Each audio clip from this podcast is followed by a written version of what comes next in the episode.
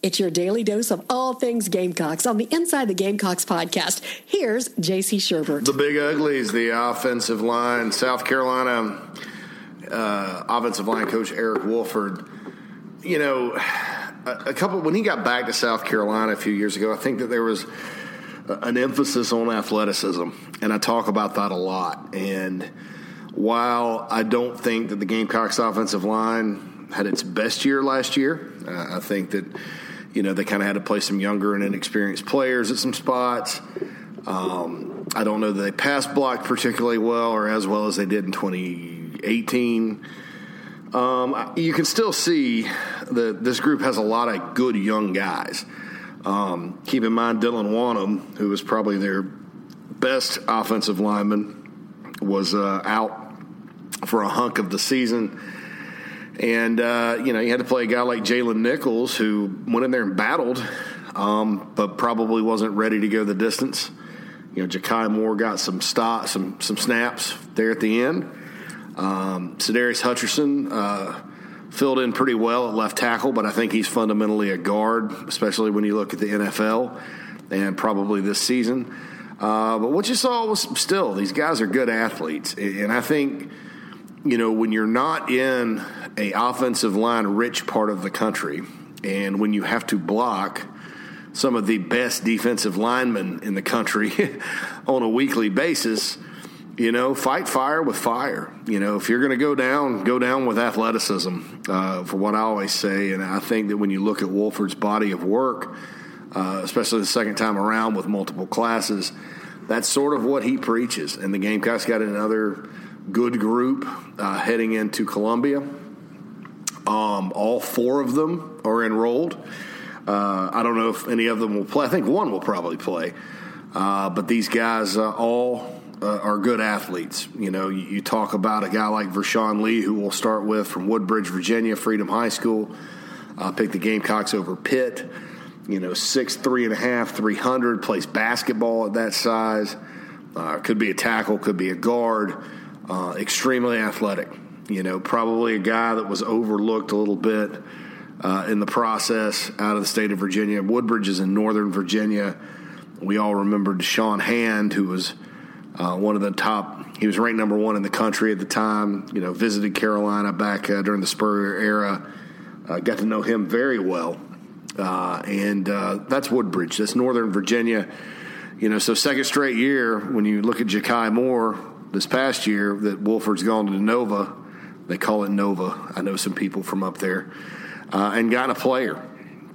Um, and he was when they saw him play, saw his athleticism. He was an absolute, you know, no brainer. So, Vershon Lee uh, is a guy uh, to really keep an eye on. The number 717 overall prospect in the country, uh, but you know, top 1,000 developmental position like I said, the athleticism certainly there.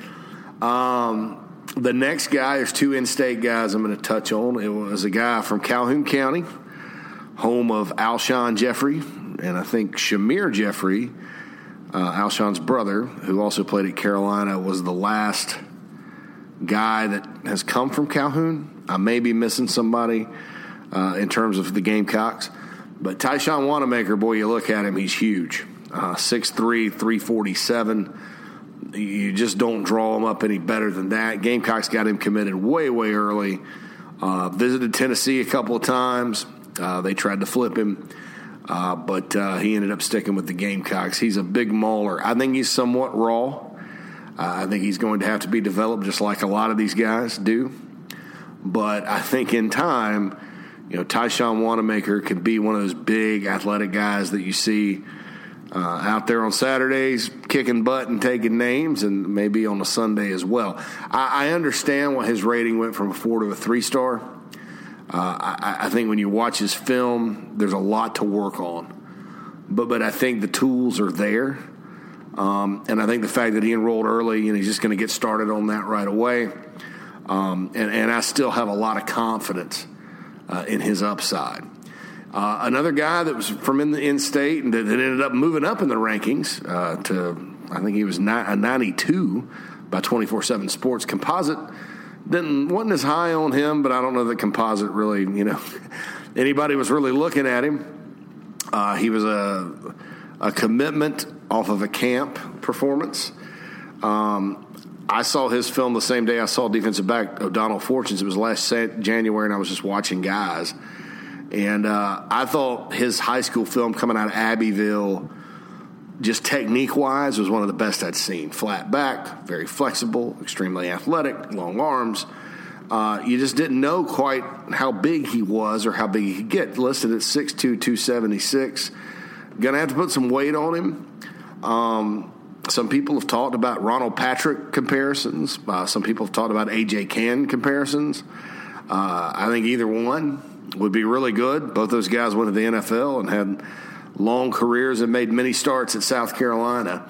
Um, really smart guy, good kid too. Miami tried to come in on him uh, and get him to take a visit, but uh, no dice for Manny Diaz and the Hurricanes with Trai Jones. He was a Gamecock and from up there in Abbeville, South Carolina, and that's certainly a great program uh, at Abbeville over the years. They've been just tremendous in the sport of football. Um, so, you know, those two guys from the state, you know, Lee is projected, the kid from Virginia, is projected as a guard, Wannamaker guard, Jones a center. Um, he's rated, rated actually the number 15 center in the country by 24 7 Sports Composite.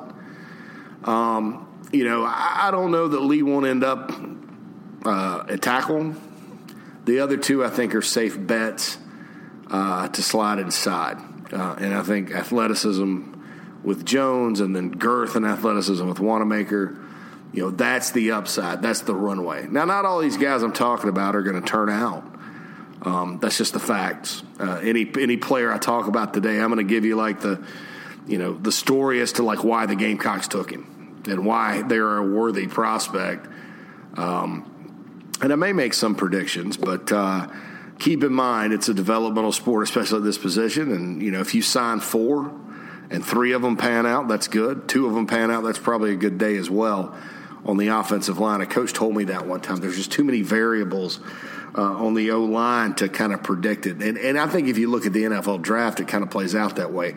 There's certainly guys that were five star guys uh, out of high school that end up going to college and getting drafted high on the offensive line. And then there's a lot of guys that come out of nowhere that end up being drafted on the offensive line. It's just kind of one of those, you know, things you patch together. Uh, Mike McGlinchey, uh, who I think uh, started in the Super Bowl 49ers uh, out of Notre Dame, you know, he was a Philly kid that we saw at an All Star game. Oh gosh, I guess it was it was class of 2013 because it was uh, the 2012 season because I remember I was in Los Angeles watching this All Star game uh, when Clowney's hit happened at the Outback Bowl.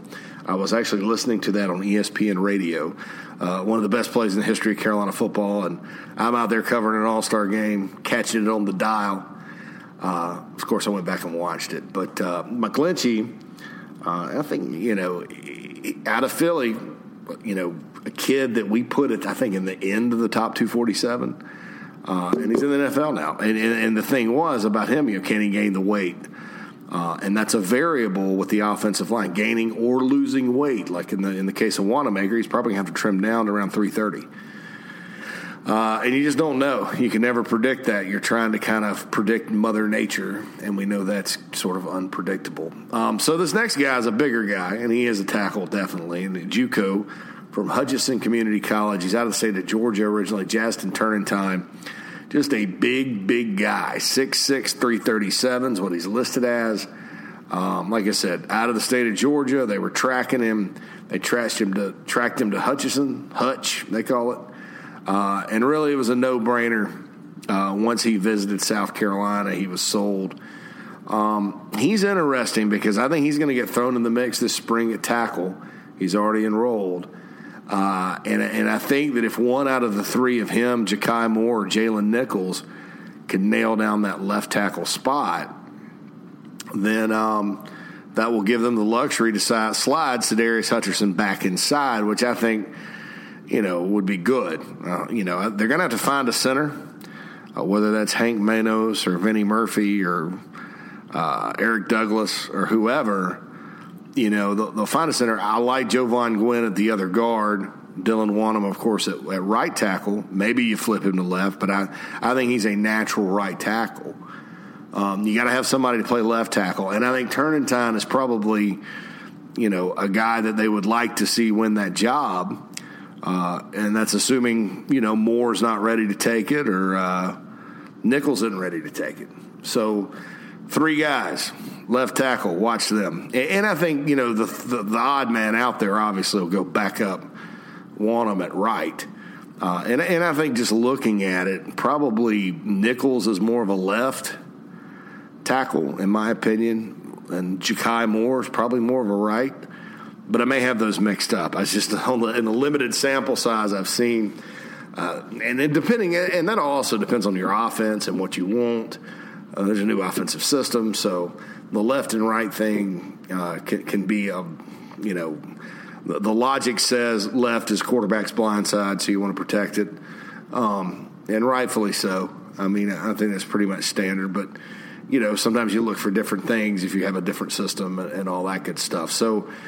Jazston Turnetine's probably a player out of all four of these, and they're all four in. They're all four competing the, you know, my eyes are sort of on him because I think that that, that left tackle spot with Hutcherson coming back is probably up for grabs because I think they probably would like to slide him back in.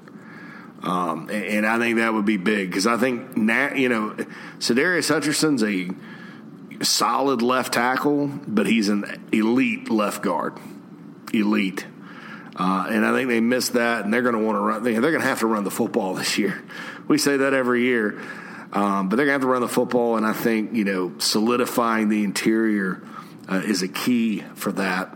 And so hopefully, uh, if you're looking at it from a Gamecocks perspective, Jazston Turnetine can come in. He's the number six offensive lineman in the JUCO ranks per 24/7 Sports composite rankings. Uh, 48th overall JUCO prospect in the country. Um, you know, like I said, big, big dude. Uh, they hope that maybe he goes the path of Dennis Daley, who came in, didn't start his first two games, started the last 10 of his junior year, and then every snap his senior year. And we've talked about him on the show, me and Tony, about the Carolina Panthers and how maybe the Panthers wish they'd have you know started him over Greg Little uh, because they were better when he was in there this year as, as a rookie uh, up in Charlotte. I don't know. You know, that's just kind of a you know something that Panthers fans can talk about amongst themselves. I'm not a Panthers fan, so we'll see about that. But overall, once again, you know, you look at this class and the athleticism that's being brought in, and it, it, just continues the the trend with Wolford. I mean.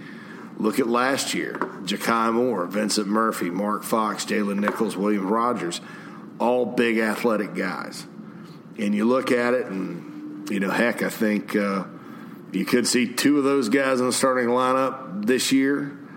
Um, probably one, and then in 2021, you know, you can see a bunch of these guys starting. You know, I'm intrigued by Mark Fox still. You know, he redshirted. He and Vincent Murphy, two kids out of South Florida. South Florida's not traditionally a place you go for offensive linemen, but with the premium on athleticism, they're going and cherry picking. I mean, South Florida and Northern Virginia have both been very good to Eric Wolford uh, on the offensive line the last couple of years.